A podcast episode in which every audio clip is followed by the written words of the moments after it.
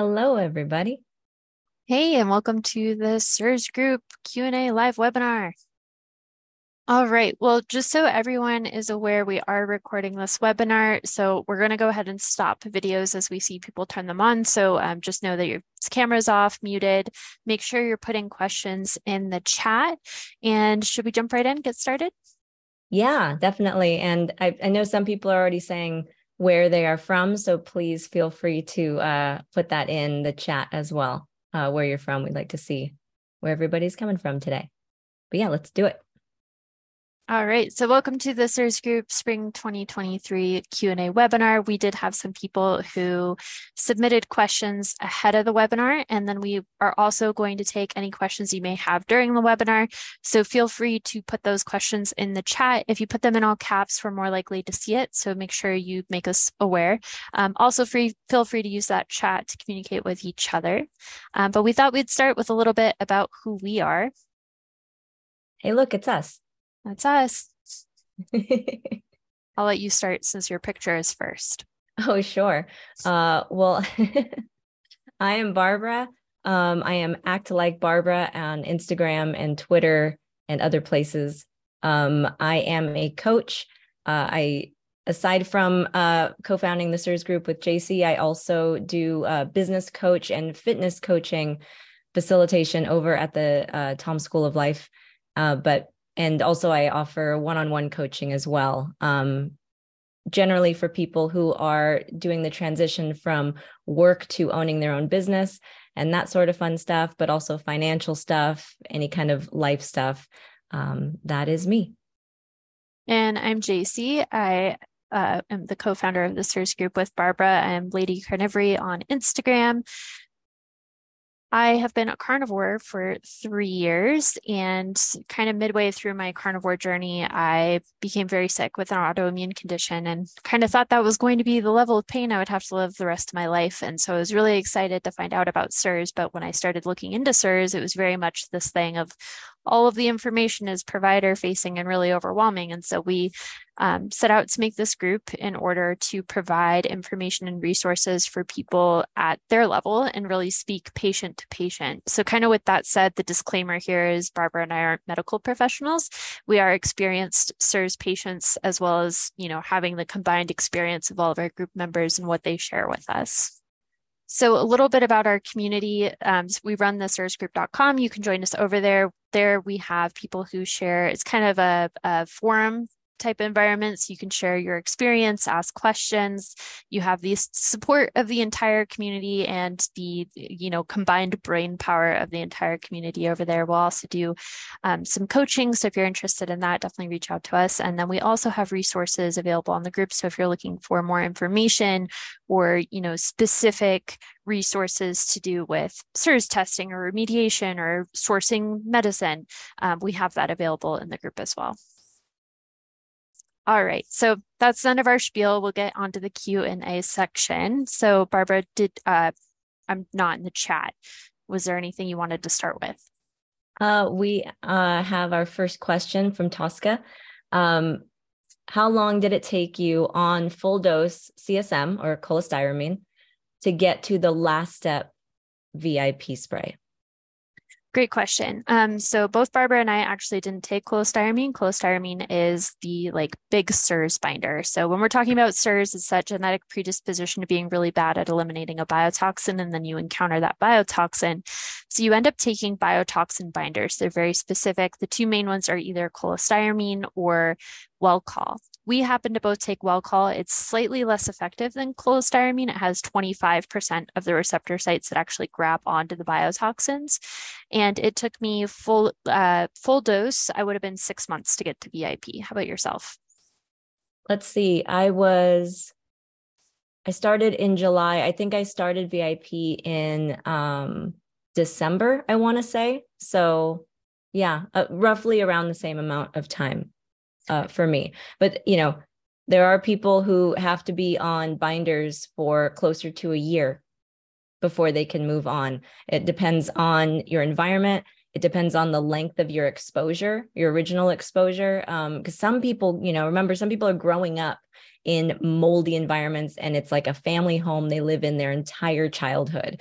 Someone with that kind of background is going to maybe take longer to heal by the time they're ready to do CIRS treatment than someone who like me for example i think most of my mold exposure came from nine months that i was bartending in a particular building about eight years ago so that's it's just like i think those things matter um, when you're trying to decide like or figure out like how long this stuff will take you I definitely think like typical timeline we've seen is like 12 to 18 months for people seems to be really normal.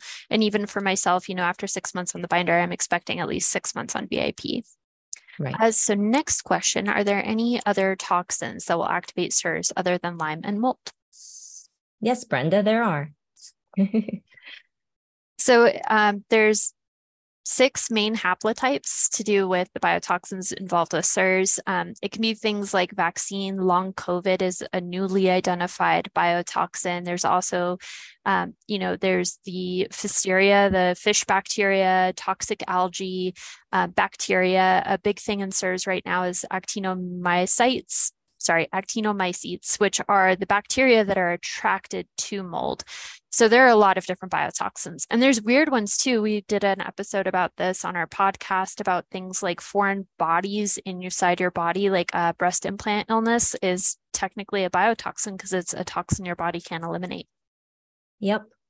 Yeah, I I would say any anything like that. I'm actually, you know, TMI. I'm I have a copper IUD that I will be removing very soon just to again eliminate any possible extra things uh you know just knowing that i have CIRS you have to be a little bit more careful about what you allow into your body which is a weird thing to say but i just said it um next question uh why is it not recommended to take binders and spray at the same time i think that this question is um very nuanced. So a it's it's not that it's not recommended that you take the binders and spray at the same time. You totally can. And there's some people who it's indicated they should take low dose vip before they take the binder so that they can tolerate the binder better um, I would say that the Shoemaker protocol in general is laid out in a way that produces the best domino effect so that you get the biggest bang for your buck along each step. So by starting with the binders, it's kind of like that's your biggest lever to being able to move forward.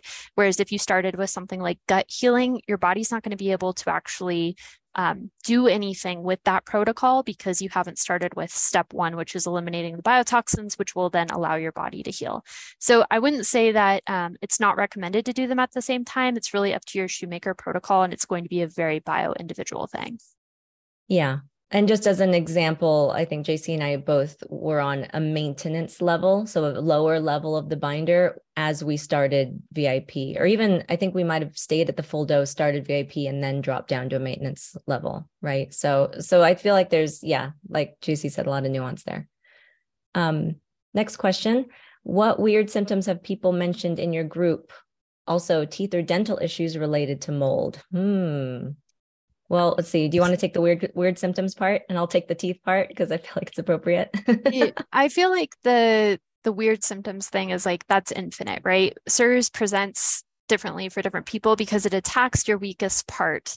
Um, for some people, it'll trigger things like autoimmune conditions. For other people, like yourself, it'll trigger GI conditions. So the actual symptoms related to CIRS feels infinite. There's 37 they use for the diagnostic procedure, but I would say like really um, specific ones we hear about a lot are like stubborn weight gain, hair loss, plantar fasciitis, um, joint pain is a huge one, especially in the knees, or like uh, morning back stiffness, where you feel like I, I feel like I can describe this really well, but it feels like if you move wrong, your back is going to snap. Like that is a very specific but common CIRS symptom. Um, but plantar fasciitis. I did mention that one. Oh, yeah. Oh, sorry. I'm sorry. No, Migraines. Totally um, sorry, I'm going to throw random things. Go ahead. Stop yeah, SIBO, H. pylori. Like I, I, we could just list symptoms all day, so I don't think that's super productive that's a good point.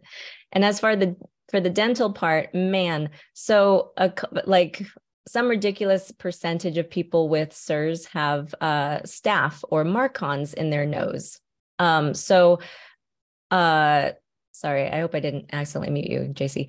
Um, so with the staph, that is all near your dental stuff, right? Now, my experience is that I have had to have some dental work, and that's why I, I uh, wanted to go for this question.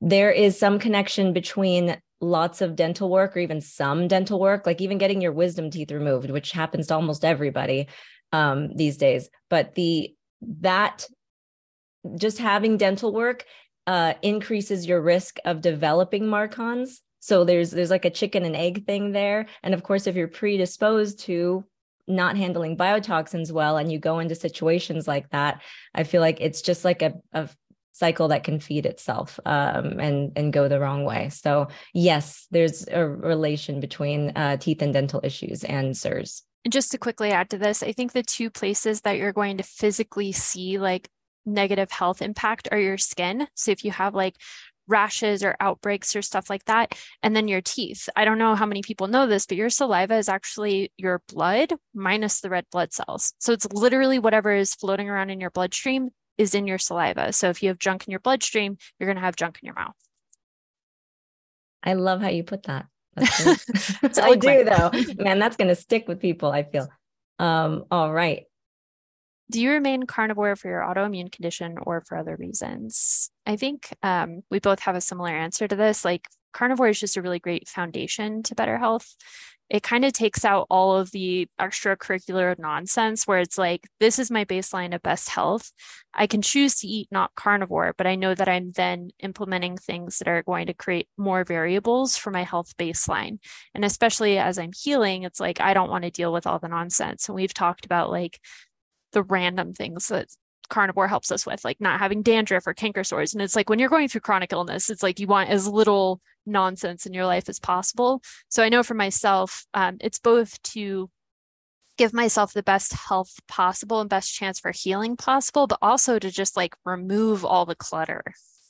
Absolutely. I definitely feel my best when I am eating carnivore, regardless of anything. Um, I do enjoy the equivalent of like a monthly cheat whatever that is like a dessert type of cheat. So i'm uh you know i i want to i would i think even after i heal i would like to maintain that kind of lifestyle. Heavily meat based carnivore and then you know the occasion the the knowledge that i can have like a cheat you know on a on a holiday or on vacation or you know just that those occasional moments. That's that's my goal as far as you know after full treatment and healing. Um we there's one question here. Did uh, did you have CIRS symptoms since bartending barbara? Um yes. The the thing and i this is a good point to make. If you have CIRS so you are the one in four people who are predisposed to not being able to eliminate biotoxins when you encounter that biotoxin just leaving that environment doesn't necessarily it can make you a slightly better possibly but it the symptoms will remain, the issues will remain until you actually go through treatment. So, yes, I basically, I mean, I may have had GI issues even before then. There are other things that could have happened earlier in my life that maybe start could have started the ball rolling on my toxin bucket getting full. But I think once I hit that bartending job in a very moldy environment, I think that's when things took a real turn um, for the worse. So, so yeah, I think um, yes, I've had symptoms since then to answer your question. Uh, next question. If we were looking to start with one lab to help determine if CIRS is at play, would MSH be appropriate? I think it's really hard to say one. Um, so when you're looking at CIRS blood work, there's really two parts to it. The first part is the genetic haplotypes, which helps you identify which biotoxins you might be sensitive to. And the second half is the innate immune markers. So the problem with CIRS is that your innate immune system never hands off to your adaptive immune system, meaning you never produce the antibodies that actually help you eliminate the biotoxins. So instead of looking for like typical autoimmune blood markers like rheumatoid factor or um, CRP stuff like that, you're actually looking for innate immune response. MSH is one of six blood markers that they specifically look for for CIRS. So I think if you're looking at one lab, one lab isn't going to give you the full picture. You could have low MSH because you have uh, pituitary gland issues. I think you need to look at the full picture. But if you have the eight of the 13 symptom clusters and you fail the vision test, it's indicated that you should pursue the blood work. And there's really no downside to doing that um, because it's going to really help you understand yes or no, you have CIRS. It's not going to be this like, okay, I'm going to do MSH. And if that's low, then I'm going to do this, then I'm going to do this, then I'm going to do this. It's almost like you are um, just delaying the inevitable at that point. So, um, yeah, I completely agree. And I, and just to point out, um, for me, my blood markers, my TGF beta 1 and C4A were pretty normal. So if I had only tested those, I might go, oh, maybe I'm fine. Uh, but my MSH was like undetectable, super low. So, so in, in your situation, if I'd only tested MSH, like maybe I would have been like, oh, okay, I have CIRS.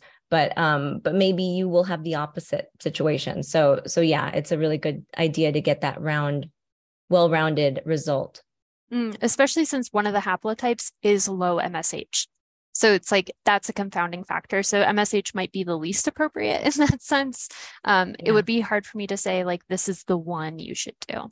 Yeah. And some people don't, um, it's it'll be hard for them to raise their MSH their whole life for that re- you know like so that's yeah exactly I think that was the point you were just making. Next uh, ne- yeah, go for it. How do you know when it's appropriate to ask an employer to remediate versus having to seek new employment? Mm. I mean, how much do you love your job?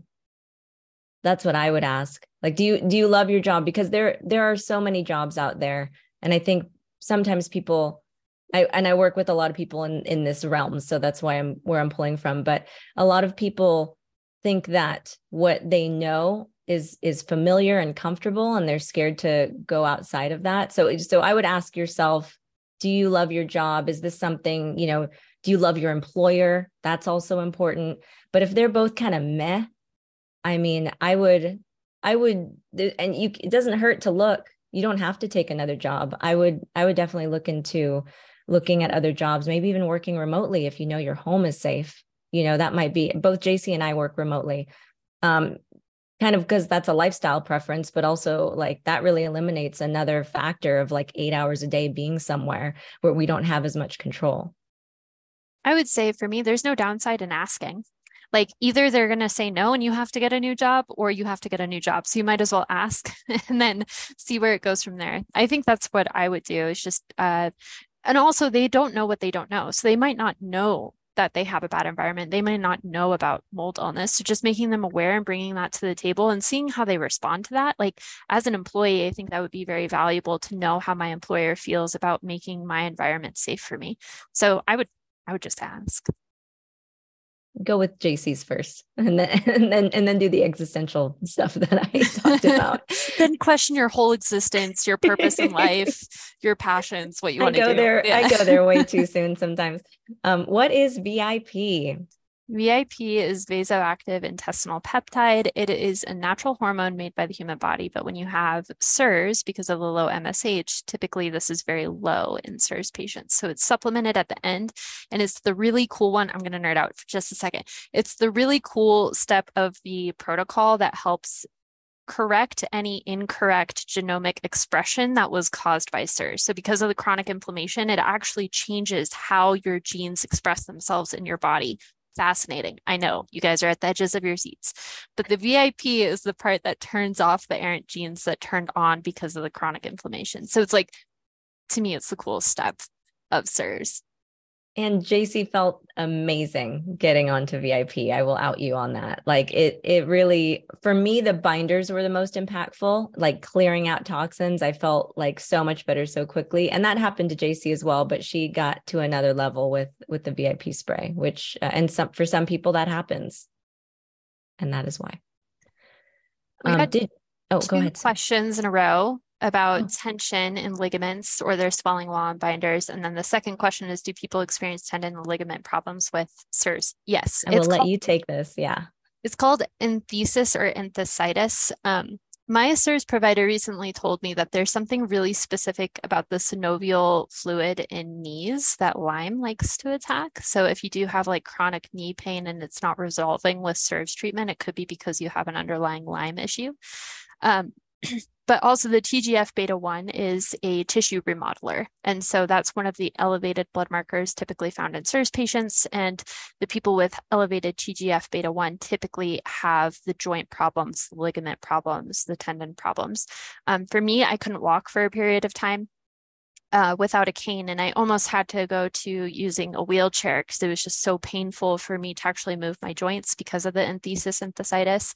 And so, um, CIRS has completely resolved that for me. I haven't done any other sort of like PT or treatment for that outside of CIRS treatment, and it's completely resolved. I can run now, which I never thought was going to be a possibility for me this time last year. Yeah, amazing. Um, let's see. Do you do you think you can heal with binders if living in some mold? HERTSMI score 14. Florida is so hard to find a mold-free place to live. Yeah, I I Florida is godforsaken. Like the entire state just needs to be scrapped, in my opinion. Sorry, I'm go I'm talking trash because I came from there. But um, yeah, I was living in a home in Florida with a 10 HERTSMI score. I started binders there and I started to get improvement on the binders in the 10 score place. But it wasn't until I left that I had exponential healing. So I think what some people will experience is like some initial improvement and then they'll kind of stall. So I would say like if you can get started on the binders and you feel improvement to the point where you're like capable of moving, that would be the ideal situation. Yeah. Um, some practitioners may not treat someone if they currently live in a place with a HERTSMI score of 14. So that's, you know, you can find a practitioner that will work with you. You know, some practitioners are a little bit more, hey, real life is is happening like maybe you can't move for a few months because you're locked into a lease. You know you can decide whether or not you know you want to just postpone treatment and wait till that situation uh, can be fixed. Um, some people do start the binders and they don't feel super great because you are still in exposure. Um, at the same time it could still help you along like Jacie experience so yeah um, yeah it's tough. It is tough. I feel like there's probably some decent places still in the south maybe, maybe not. I All think, right. um, so one interesting thing is according to the EPA, 50% of buildings are water damaged, but that water damage doesn't have to be a leak. It can be your humidity is over 50%. So if your home is regularly over 50% humidity, you don't even need to have a leak. So I just feel like the potential for mold is greater in that kind of environment. It's not necessarily like you can't live there. I think it's going to be harder to live there and you're going to have to be more careful. But if you have, like, if you socially have more benefit from living there and it makes that extra effort for your physical health worth it, like if you have family there or you live on the beach and that's been your life dream, like I see that as still being worthwhile for you specifically, but it's going to be very individual about how much effort you're willing to put into your living environment. Um, all right. I live in the Southeast and I'm surrounded by mold because of humidity. Uh, is there a state that you would recommend would be best to live in for the least amount of mold? Well, okay. So, so the, the one caveat to going to a drier climate is that the mold species that do exist in the drier climates have less competition. So sometimes this can mean a, wor- a worse situation, you know, depending on the water damage and all the other fun stuff going on. That said, uh, I grew up and lived in um, uh, California my entire life. And ju- and before I knew about CIRS, I moved to Las Vegas and I immediately felt better. So um, there is something to how dry it is here in Nevada, I think is a good thing. Jacie now lives in Colorado also a dry climate. Um, what are your thoughts on that, Jacie? Yeah, I would say probably drier is better. Um, even though you don't have the competition for the like healthy mold species, I think the goal should still be like no mold species in your home. Um, so right. even here in Colorado over the summer, um, I tested my home and it was a three HERTSMI. We had AC issues where it was like leaking into the ceiling and it was just like stagnant water in the ceiling. Yeah, that cringe face. Still HERTSMI three. And then just recently we had the hot water heater burst and flooded and still HERTSMI three. And I just keep retesting because I'm like, oh man, what is happening? But I think you just, it's less effort. Like you can be here and in a drier environment and it's just less effort to remain in a safe environment. Next question. Oh, I'm sorry. It oh, okay.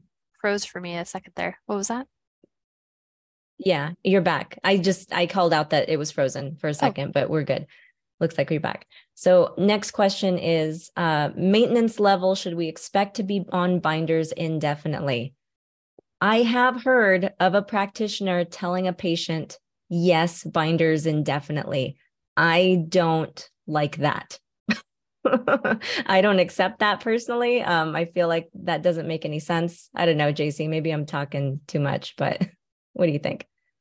Um, so it's not binders indefinitely. I think that there's a certain aspect of like um, there's going to be a certain amount of binders you can take where it eliminates the biotoxins to a point that you feel better. But then beyond that, like if you continue to take the binders, it's like, well, maybe there's still biotoxins left and you can further empty your toxin bucket. I don't see benefit to being on the binders long term, especially from the concept of your body builds resilience. So over time, it's like the biotoxins in your body might become resilient to the binders. So I don't think it should be like a long, long term thing. I think six to 12 months on the binders is fairly normal. And then if you're re exposed, you'll have to go back onto the binders for a couple of weeks just to make sure you get the biotoxins out and then you're good to go. So no, you're not on binders indefinitely, but there is some maintenance involved if you do have an exposure event. Perfect.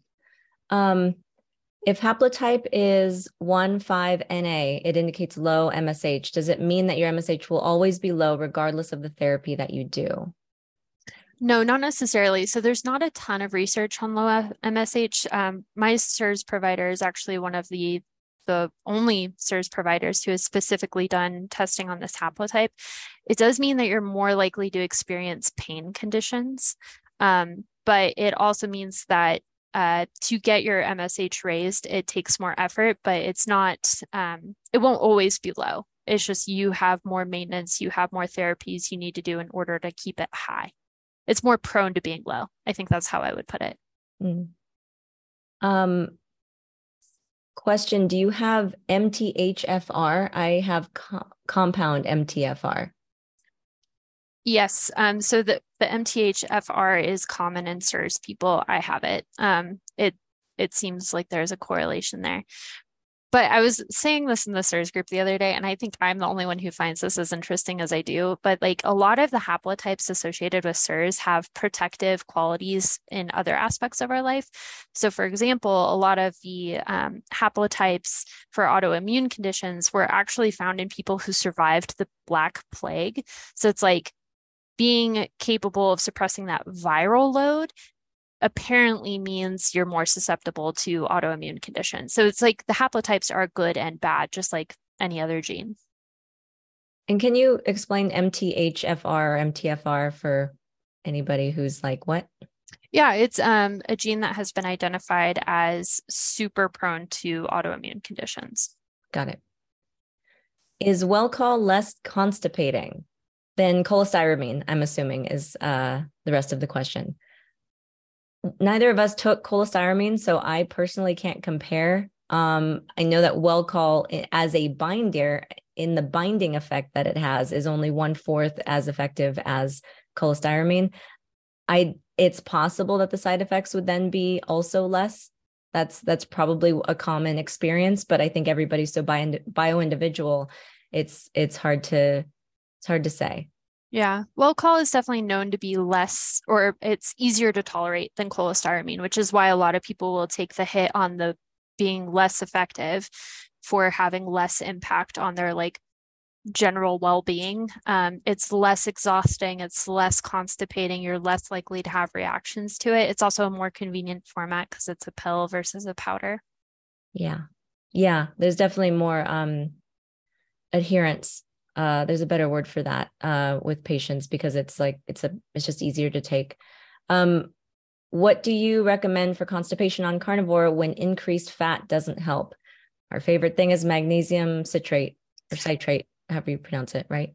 Yeah, but recently, um, Christian and I had a conversation where um, magnesium chloride is a really bioavailable form of magnesium and it doesn't have the citric acid in it. And the reason you might want to avoid citric acid, especially if you're having histamine reactions or mast cell activation syndrome, also known as MCAS, is because citric acid is um, in its production is made out of black mold. So a lot of people who are mold sensitive probably don't want to be taking mag citrate. So if you are sensitive to that, try magnesium chloride instead. And that will still have like the the make you go. Yep, it's fun fun aspects of magnesium citrate. Okay, cool. Yeah, yep. no, I didn't. I I don't think I had any issues taking magnesium citrate and and just like one every other day ended up being a perfect amount for me personally. I take two a day. So yeah, exactly. Very thank, thank you. Yes, there is a range. Um, some people had to take more than just two a day uh, to combat the effects of the constipation. So so definitely play with that and like start at one a day. I think is like a good uh, whatever that dose is that you get. Um, you know, start there and and adjust as needed. You may have a couple uncomfortable days but you know, maybe do it over the weekend when you're home. Uh, and then why would Welchol make me feel like I'm losing my mind? Tried taking it three years ago. I think this um, just highlights how important it is to work with a CIRS practitioner. A lot of people, especially if you have high MMP9, which is another one of those blood markers that indicates CIRS, don't tolerate the binders well. Um, but also, if you are still in the midst of exposure, um, basically CIRS shuts down your immune system. It doesn't work correctly. So anything you do to detox, including taking the biotoxin binders, is putting pressure on a system that isn't working correctly. It's like trying to ride a bicycle with a dented wheel. And so if you're working with a practitioner, they can kind of help you pace that, engage that, and they'll have, you know, different tricks up their sleeve to help you through that. For example, they could prescribe low dose VIP to get your MSH high enough that you can tolerate the binders. And it's kind of like this stair step approach um, to treatment. But that, that would be my assumption is either you were still in exposure or you had really high MMP9. Yep. Was sleeping an issue while on the binders? Uh, no, uh, actually, uh, the opposite. One of the biggest side effects that we see amongst members, and certainly Jacie and I both experienced, was almost narcoleptic levels of fatigue in the first couple weeks. Um, I mean, I had to just like I I just laid down and went to sleep in the middle of the day in the first couple weeks of being on the binders. Like that just I was just that tired. Um, so for for us, for a lot of people, it seems to actually help with sleep. And then that does seem to go away. Like your body gets used to it. And of course, you know, when you work with a practitioner, they're going to start you slow and slowly build you up um, in a way to to minimize those side effects. But that that was my experience with the binders and sleep. Yeah, uh, same. I was narcoleptic. But the other thing to consider is, you know, when you're going through CIRS treatment, is like you are correcting so much downstream impact in your body. And one of those issues a lot of people experience is sleep issues when they have CIRS. And so as your body starts to correct and level out, it's not only um, adapting to being on the binders and adapting to the detox processes, but it's also adapting to the new hormone levels you're providing for yourself. So there's just there's three levers there, just like in a vacuum, let alone like nutrition, stress levels, limbic retraining, like all of that impacts it. So it's it's hard to say this one thing when you're talking about CIRS because it's just multi-system, multi-symptom. There's a lot involved. For sure. Uh, Barbara, how much have your GI issues improved? Sorry if TMI. Never TMI. I'm always about poop. Uh, also, why does CIRS mold exposure cause sleep issues? Okay, so I'll do the GI issue part. Um, obviously, because um, it's about me. Um, I so so my GI issues um presented as basically low grade diarrhea, just as my normal for years. So that was fun. Um, definitely pain, like stomach pain or like bowel pain or whatever. Also, like depending on what I ate. So that's what where I was before carnivore and before um, CIRS treatment. Carnivore, if anything, made the diarrhea part worse. And then it kind of got a little bit better, but never truly improved. And that's why I dug into CIRS and got treatment and all of that. Now that I am where I'm at in CIRS treatment, which is towards the end, um, things have improved quite a bit as long as I stay carnivore if I'm not carnivore, if I just eat like the equivalent of a donut, I'm mostly okay. But if I like start to add a couple things, you know, every day, then it just my GI just goes off the rails. So I'm in the point now where I am looking at supportive therapies for my gut healing process because sometimes you need to clear out CIRS before you can then attack the the downstream effect, which is you know, leaky gut, probably in my situation. And that can be done in a number of ways. I'm going to be looking at, but I haven't chosen what path to do first, really. I'm going to be looking at like SIBO treatment, like an herbal antibiotic, basically, what the, you know, what a holistic doctor would normally do for SIBO. I'm going to try that possibly. I'm also uh, doing DNRS, which is limbic retraining, um, because I think that a lot of my past trauma and stress I hold in my gut. I think that's why that was such a prominent symptom for me. So I'm going to be doing uh, more of like brain re- rewiring stuff as well, and just lowering stress, um, continuing to eat better, continuing to support my gut in whatever way that I can. Sorry, that was kind of long winded, but I thought all of that information was important. No, absolutely. And um, why did why do CIRS why does CIRS exposure cause sleep issues? I mean, for a lot of people, it's like the frequent urination will wake them up. And if you're waking up to pee in the middle of the night, that's um, a good indication of CIRS. But um, Jacie, do you want to elaborate on that? Yeah. So the inflammation creates cytokines, which are inflammatory proteins, and they will actually attach to the leptin receptors in your brain, um, which then impacts your ability to produce MSH. MSH is melanocyte stimulating hormone. It plays a lot of random effects in the body, including um, uh, maintaining the tight junctions of the gut. So it can cause, if it's low, it can cause leaky gut symptoms. But another thing it's um, very productive in is helping you create melatonin. So, a lot of people who have CIRS will experience non restful sleep because they don't have the hormones necessary to help them get REM. Beautiful. This is why we keep Jacie around, guys. She just knows this stuff off the top of her friggin' head. Um, all right, I tested for mold toxicity and on a protocol. Levels are dropping. Should I continue to test for CIRS? Um, I'm guessing if you're testing for mold toxicity, is this maybe the urine test? And um, the urine test is specifically testing what your body is eliminating. So if it's dropping, silence. yeah. Um, yeah. Sorry. I'm I'm not laughing at you. I'm laughing at me being dumb right now. Uh Jacie, I yeah, I don't know. I, we might need more information for for this, but I I, am I'm, I'm curious about what protocol you're on as well, Susie. If you want to leave that, I know we've got a lot of messages to get through, but um, if you want to say what you are, the the only one that we've that is clinically proven and peer reviewed as a protocol to treat CIRS, to treat mold illness, all of this is the Shoemaker protocol. So unless that's the protocol, I um, am not sure about what protocol you are on. Yeah, I think with mold toxicity, you know, mold plays two different negative impacts on the body. One is the direct impact of a biotoxin, meaning everyone who is exposed to like black mold is going to feel that black mold. Whether you have CIRS or not, mold is bad it has direct impact on your nerves and nerve functions. The urine tests typically test what you are eliminating.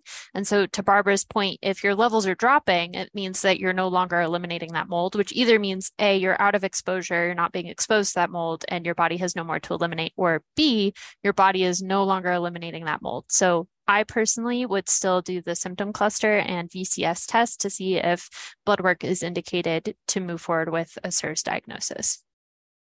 Beautiful. Uh, Tori asks, I am just starting my CIRS protocol, but is there any way to increase concentration in the meantime? Yeah, there's definitely some levers you can pull. Um, I always say, like, when you're first starting in your CIRS protocol, most people, you know, there's a certain amount of waiting before you can actually get started on the binder. You have to, like, get the blood work, wait for the diagnosis, schedule with a provider. Typically, they have wait times to get in. But there are things you can do right now to start feeling better. One is to find your unique combination of biohacks, for lack of a better term, that make you feel your best. This will not only make you feel better now, but it'll also help you tolerate the treatment better. So, most people find that sun exposure, if you don't have histamine reactions to it, is very helpful because it's one of the only things that raises your MSH. Also, making sure that you are eating, you know, keto macros, carnivore diet, eliminating all of that excess clutter in your life. If you can have like a very like gentle but scalable exercise approach that will actually help with uh, one of your blood markers called VEGF, and it will actually help you feel more energy, even though it's like you lose energy doing it, but you have to do it very scaled. You don't want to have like a push and crash. So personally, like I do five minutes of exercise a day. That's it. Um, but yeah, those are some things you can do like right now to feel better. Um, another big one is limbic retraining, and I think you can speak a little bit better to that. Sure. Um, yeah, there's I mean, there's a lot of ways about of doing limbic retraining. It's basically rewiring your brain to um, not overreact to triggers and also to um, to know that you're safe now, basically, for for lack of uh, better ways of putting it. I know that pre, uh, prior traumas you know, a long experience with chronic illness is a traumatic thing for anyone to go through. Um, and so your body is like, tries to make shortcuts in itself to deal with that kind of thing. And so if you are, if your body's constantly ready for everything to suck, basically it's it's just you're going to be in constant fight or flight mode all the time. And that in and of itself is very taxing on the system and uh, can prevent you from getting better. So uh, for anybody who has that kind of trauma in their life or again has even just experienced CIRS for a long time without realizing what it was like that is trauma. So uh, limbic retraining um, you can sign up for a program an online program like dnrs or the gupta program. Um, those are options but you can also you know journal meditate do yoga if that feels good to you. Um, all the biohacking that Jacie just talked about the sauna if you're okay with that. Some people have a bad reaction in the sauna so test that out for yourself. But um, there's just uh, improving your life in any way that you possibly can. If you have a really terrible employer like i said earlier and like take steps to leave that environment um, you know whatever that takes make that a priority uh, lower the stress in your life. I know that's easier said than done but the little things that you can do um, uh, really do add up. So i think that that's uh, that's yeah that's what i would say to that um, and I do want to just say this comment out loud. Sabrina says uh, her employer shut down their whole office and moved us to a new location for everyone's safety. If your employer isn't responsive, time to find a new one. Amen. Amen to that. Uh, next question. So, would VIP reverse autoimmune diseases like Hashimoto's? Theoretically, yes. I'm excited to see this for myself because I did the genetic testing for my autoimmune condition. I have something called HLA-B27. Um, so they've actually shown through GENIE testing, um, and GENIE testing is the specific genetic uh, marker testing. It's an additional thing of blood work you can get on your CIRS journey, um, but it shows what genes have been turned on by CIRS. And then after VIP, they've actually shown that some of those genes turn off. So it would be really interesting for me to see what it does with my autoimmune um, genetic marker specifically. So Sarah, I'll keep I'll keep you tuned on that one. Yep. Uh, James says we are awesome. You are awesome, James. Thank you for that. Tori asks, I uh, I started binders and was feeling great, but then all of a sudden I felt worse than before I started the binder. Is this normal? We've yeah. certainly seen it happen. Yeah. What were you I, gonna say? I mean, just to really quickly say, it's the it's the bicycle with the dented wheel. You're putting pressure on a system that isn't working well, and that's why it's so important to work with a provider who knows what they're talking about because they're going to have those tips and tricks to keep you feeling your best, or possibly, you know, change the order of the steps so that you're doing the VIP spray before, so that you can raise your MSH so you feel better on the binders. Yep. Um, do resveratrol and curcumin decrease TGF beta 1 and C4A?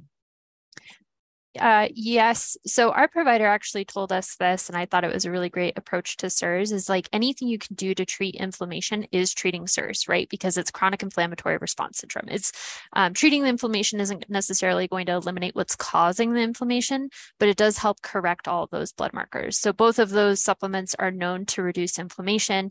I think more specifically TGF beta 1 and curcumin. I know there's studies on that. If you can tolerate curcumin, it's super powerful t- for TGF beta 1 specifically specifically. C4A is a bit different. Um, it's a complement factor and it's typically increased in the presence of an exposure. Um, so I think that resveratrol um, and curcumin are probably less effective on C4A than TGF beta 1. But again, anything you can do to lower your inflammation levels generally is a good thing. Um, okay, this one is very uh, UK specific, or uh, well, I should say, I uh, it's Europe specific, I should say. Um, so in Germany, uh, I can't test the CIRS markers. Sending everything to the US or the UK is super expensive and often doesn't work because logistics take too long. After how many months of binders would you test? Full carnivore since one and a half years, binders full dose since two months. So two months, two months of being on the full binders. Um, how how often? Would, I mean, you can go by symptoms at that point. Um, I know our our practitioner actually relies more on symptoms than than he did on testing um, and and again that's where a practitioner if you can find someone to work with who knows what to look for in that situation they can be um, a little bit they could just time the testing a little bit better because they'll the symptoms might make things a little bit more obvious as to when to test um, Jacie would you add to that Anything? Yeah, um, the VCS test, the visual contrast sensitivity test, is a really great way to pace your treatment as well. So when you are loaded with biotoxins, typically you're less able to pass it. Even if you pass it, your scores will still improve as you get better. Um, so it's actually a really great diagnostic criteria, but also it's really great to see how you know track your progress through the protocol itself. So if I were in your situation, I would probably leverage that VCS test to see how I'm doing. If I failed it before, once I start passing it, would be like when I would look into doing more blood work. Yes, I can't believe I forgot the VCS test. Of course, brilliant. And um, we, and then the the question continues now into Lyme. Uh, we're pretty sure that I have the Lyme HLA. Does that increase the probability of having the mold HLA? And then also the question is, can you explain the process if you have Lyme? Um, yeah. Yeah. So the Lyme and mold HLAs aren't necessarily related. I think that if you have one of the haplotypes for CIRS, you're very likely to have two of the haplotypes for CIRS, but those two aren't directly related. Um, it's more of a genetic. You get, you know, half your genes from your mom and half your genes from your dad. So if both your mom and your dad come from like genetic pools that are likely to have um, the CIRS haplotypes, then you're very likely to have three or four.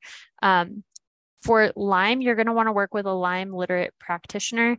Lyme is the biotoxin. So when we talk about the steps of the Shoemaker protocol, the first step is removing exposure for people who are in mold that's getting out of the moldy environment. For people with Lyme, that's controlling the Lyme to a point that you can move forward with the CIRS protocol. All right. Um, we uh we will want to wrap up relatively soon but i do see there are a lot of messages still coming through. So um maybe we'll do we'll go a little quicker so we can get through some more of these. Does carpet hold on to mold? Um it's worse than like a hardwood situation i would say or a laminate or a tile. Tile would probably be the the the least toxic maybe of this of the possible floorings you could choose um, that doesn't necessarily mean go rip out all your carpet immediately. I think getting like an IEP, um, an indoor environmental professional is what that means, uh, to to kind of assess your specific situation would would be the best thing to do for carpet. Yeah, and that's um, uh, something that providers will recommend too. Instead of doing like a whole home remediation, you could always start with soft surfaces to see if eliminating that improves your environment enough that you can get well. So, carpet is normally the first lever that they recommend when you're looking into that. Yep. Uh, Sarah asks, I'm thinking about this as a practitioner and how I support clients. What's the arc slash timeline of healing, and what does cure look like with CIRS? Great question. Um, so as far as the timeline of healing, um, we've seen like 12 to 18 months can can be like from start to finish. Um, and again, that that means no re-exposures. That means no setbacks um, which can happen. You know we've seen some of our members they go on vacation and they stay in an, in an airbnb for like a full month. This isn't just like walk it's not necessarily that you just walk into a moldy building for like 10 minutes leave and like you get full you know. If you're reacting that badly then your toxin bucket was already pretty full to begin with. So you um depending on how healed you are also kind of affects like at the timing of the exposure with how healed you are i should say affects the length of time. Um but basically once you are through the protocol and healed, you can go through life feeling relatively safe, just be on alert for the possible mold exposures or whatever your biotoxin is, exposures to that biotoxin. And um, it's a good idea to have, you know, some of the binders on hand and some of the supportive things where you don't have to go through the entire lengthy protocol again when you get re-exposed, because now you're just treating that one little moment rather than the entire lifetime potentially that you've been exposed previously. So that first initial treatment when you discover CIRS for the first time is probably going to be the hardest. Um, and then after that, it's more about maintenance and just being vigilant and, um, you know, maintaining all the best practices that you possibly can while still living your life. Yeah, and then you have all the tools from when you first went through treatment to just knock it out pretty quickly. So I would say um, there's no cure for your genes, right? you were born with them, um, but you can manage it really easily. And I would say that we have led very normal lives even through treatment. We've traveled normally, etc. Yep. Someone asked, I'm very new to the concept of CIRS as possibly being a root cause of my autoimmune arthritis. Yes, I would agree with that. Where would be a good first place to learn about the basics, like CIRS for Dummies starting point? Um, I've someone mentioned Judy Cho has a lot of great resources. She does. We also have a podcast. Um, if you go to the CIRS group on YouTube, I created a series of videos on Lady Carnivory. And then if you join the CIRSgroup.com, we do have a primer as well as other resources, shared experiences. Um, so those would be the places I would start. Um, what is the best way to find a CIRS practitioner near where you live? I live in Virginia now. After moving out of South Carolina, I found someone on survivingmold.com and have my first appointment May 1st. You did what we would have told you. um, just go to survivingmold.com. That is the only certified list uh, of shoemaker trained practitioners that you want to pull from. Not everyone requires an in person visit. So being near you is not necessarily the important thing. Um, Jacie and I have never met our practitioner, for example. So some of them do require, like, let's say the first visit is in person, and maybe that travel distance matters to you, like it probably does. Uh, so so you can pick people based on that, but also I would keep calling around um, to find one that is willing to just see you via telehealth um, if if there is no one near you. Someone asked how much is Welchol and CSM per month with no insurance. I think my Welchol without insurance is 150 per month. That would be the out of pocket. And I think CSM compounded is similar. Um, and you would want to get the compounded version um, so that you get the pure powder because the capsules have a lot of crap in them. It's like rice flour and nonsense that you're paying for for no reason. Right. I think my uh, my insurance didn't really cover it, so I went with like the GoodRx coupon, and it was about that price. Um, does CIRS treatment also take care of co-infections? It depends on the co-infection. So, for example, if you have Lyme, you're going to want to do a Lyme treatment during with um, as part of your CIRS treatment. Uh, MARCoNS is one co-infection that's specifically addressed in the CIRS protocol. Um, and there's 12 steps to the Shoemaker protocol. You have to do at least three of them, remove exposure, take the binders, do the VIP spray, but the rest are indicated by your blood work and your symptoms. Um, so depending on that is when those different like downstream effects would be taken care of. Um, and as part of that, your CIRS practitioner may refer you out to like a GI specialist or a rheumatologist if you're continuing to have these co-infections. Yep. Um, uh, let's see. Uh, I was told to use magnesium oxide. This is in reference to our earlier magnesium conversation. Um, I mean, if you're told to take something, take it. Uh, try it at least if your practitioner is is guiding you on that for sure. I'm going to skip down to the next question. What type of carnivore do you recommend? Higher protein or higher fat? What percentage fat to protein?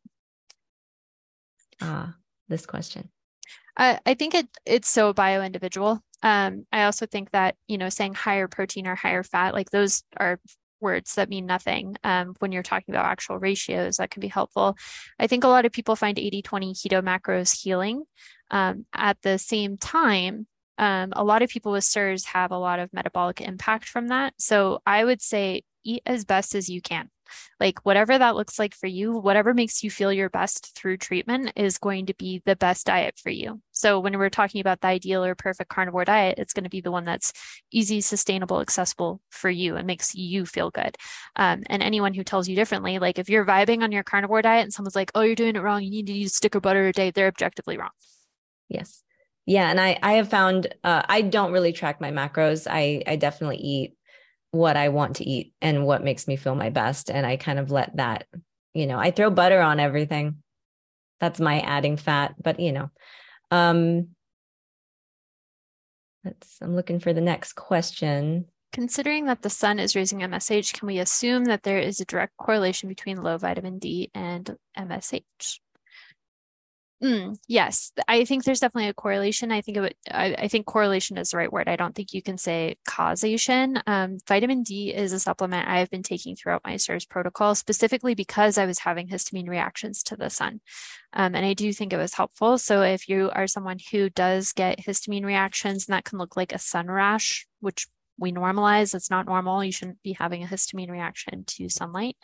Um, vitamin D might be your entry point to raising your MSH until you can build the tolerance to be out in the sunlight. Right. Um, can carnivore make you worse? Ever since going carnivore, I felt amazing for two weeks. Then I've gotten worse. Is it because carnivore is exposing the true state of my body, or could it be just be CIRS? I have every symptom of all the clusters. Oh gosh, I'm so sorry. Yeah, for me, carnivore and harder was not a good idea. When I went lion diet, I developed histamine reactions to beef.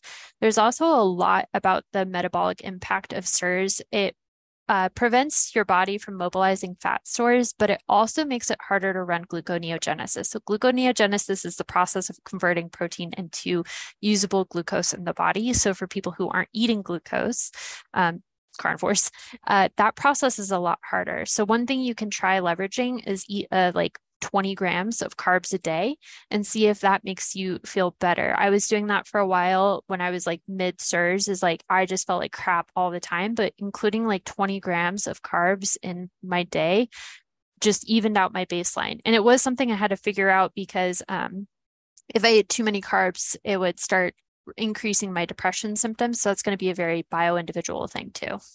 Yep. Um, if there's a correlation between vitamin D and MSH, is there any research done how different it is to get it by sun exposure versus the pill? I mean, sun is always going to be better. The real thing, just like getting your your any vitamin through actual food is always going to be better than taking a pill or a you know a drop of whatever. Um, that said, depending on where you live, um, you can you can try tanning beds. That's another way. Um, I do that. I know it doesn't look it, but I do. And then, um, but you know, you can also if you can't go outside, there's tanning beds. But then also, if if the pill is the best that you can do, then do that. That's what I would say to that. I've been on ultra low carb for years, including carnivore four months and literally the same number on the scale. Will I ever drop weight, perhaps? So there's a lot to this. One is um, with CIRS, it's hard to mobilize fat stores, gluconeogenesis, but also the cytokines, which are the inflammatory proteins that latch onto the leptin receptors in your brain. Leptin receptors are what tell your body you are full.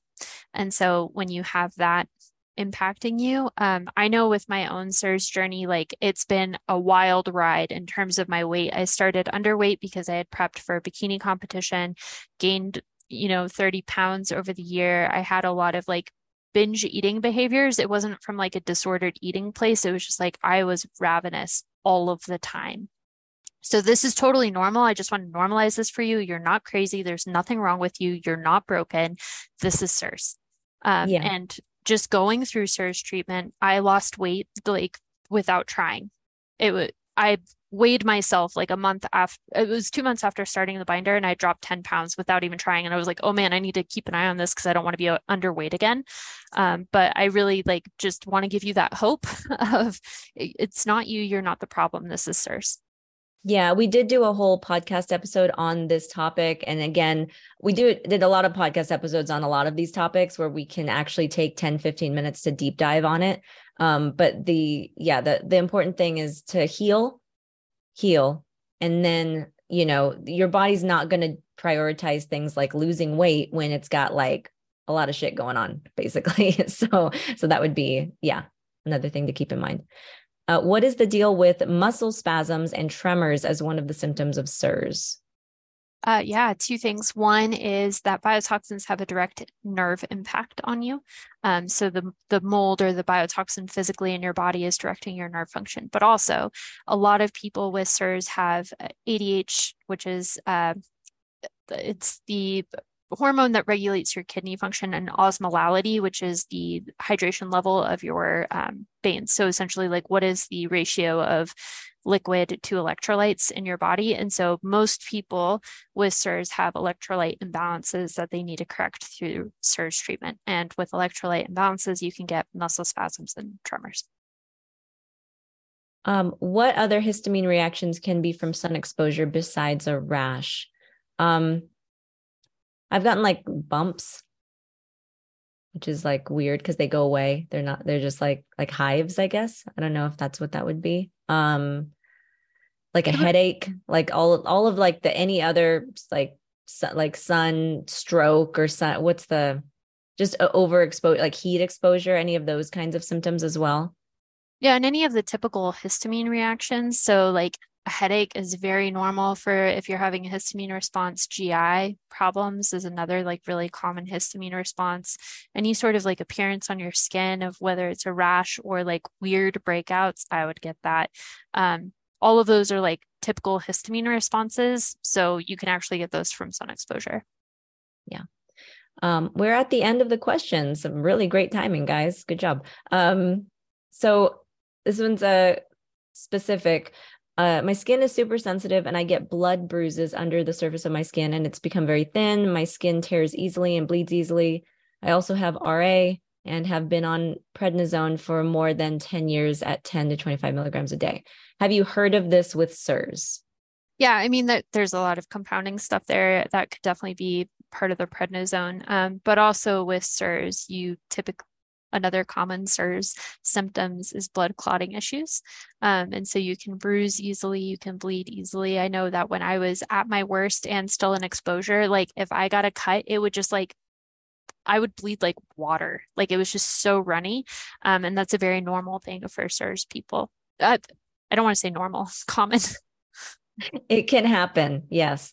I really, I think um, a good takeaway is I don't know that CIRS treatment is some kind of magic bullet. Like ever since people said that about carnivore, you know, I'm skeptical of any like, oh man, this will cure everything.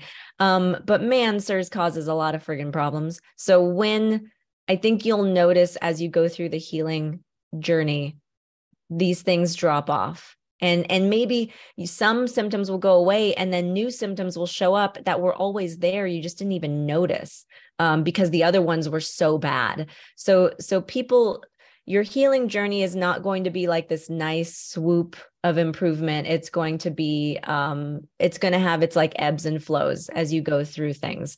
So um definitely uh, I would say CIRS is going to be just such a huge root cause for so many people um, that get through that healing process first and like see where you're at on the other side of it. And then you can start attacking some of the other um, side stuff uh, if if needed at that point. And um, one last question, because I think this yeah. one is so important. Uh, yes. But Terrence asked after treatment or during, have you mentally felt back to normal, like where you were before CIRS? So before I was treated for CIRS, if you asked me what my worst symptom was, I would have told you pain because I was just in pain morning, noon, night, all the time.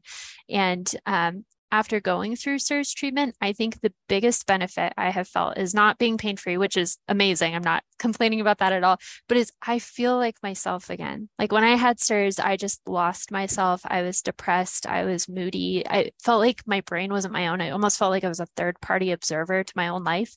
And since going through treatment, like I feel like myself again. I feel joy again. Um, so, yes, Terrence, 100%. Yeah, it's amazing the impact of chronic illness. I mean, you you really don't even realize how bad it is until you feel better, which is saying something because people who are in the thick of it feel awful and they are aware of a lot of how bad it is.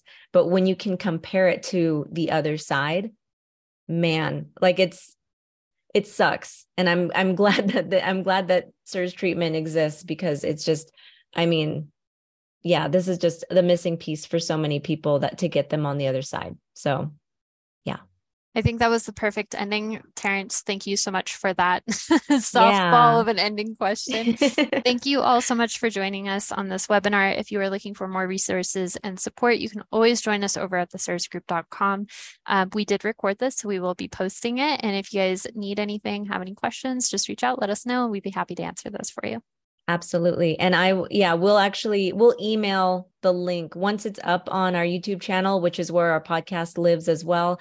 Um, we will send that link out to everybody who registered for this webinar. So if you registered uh, to get this link, then you will get this link uh, for the replay as well. So looking forward to that. Um, thank you all. Have a wonderful, happy Passover and Easter uh, and everything else that's going on. Uh, and have a great rest of your weekend.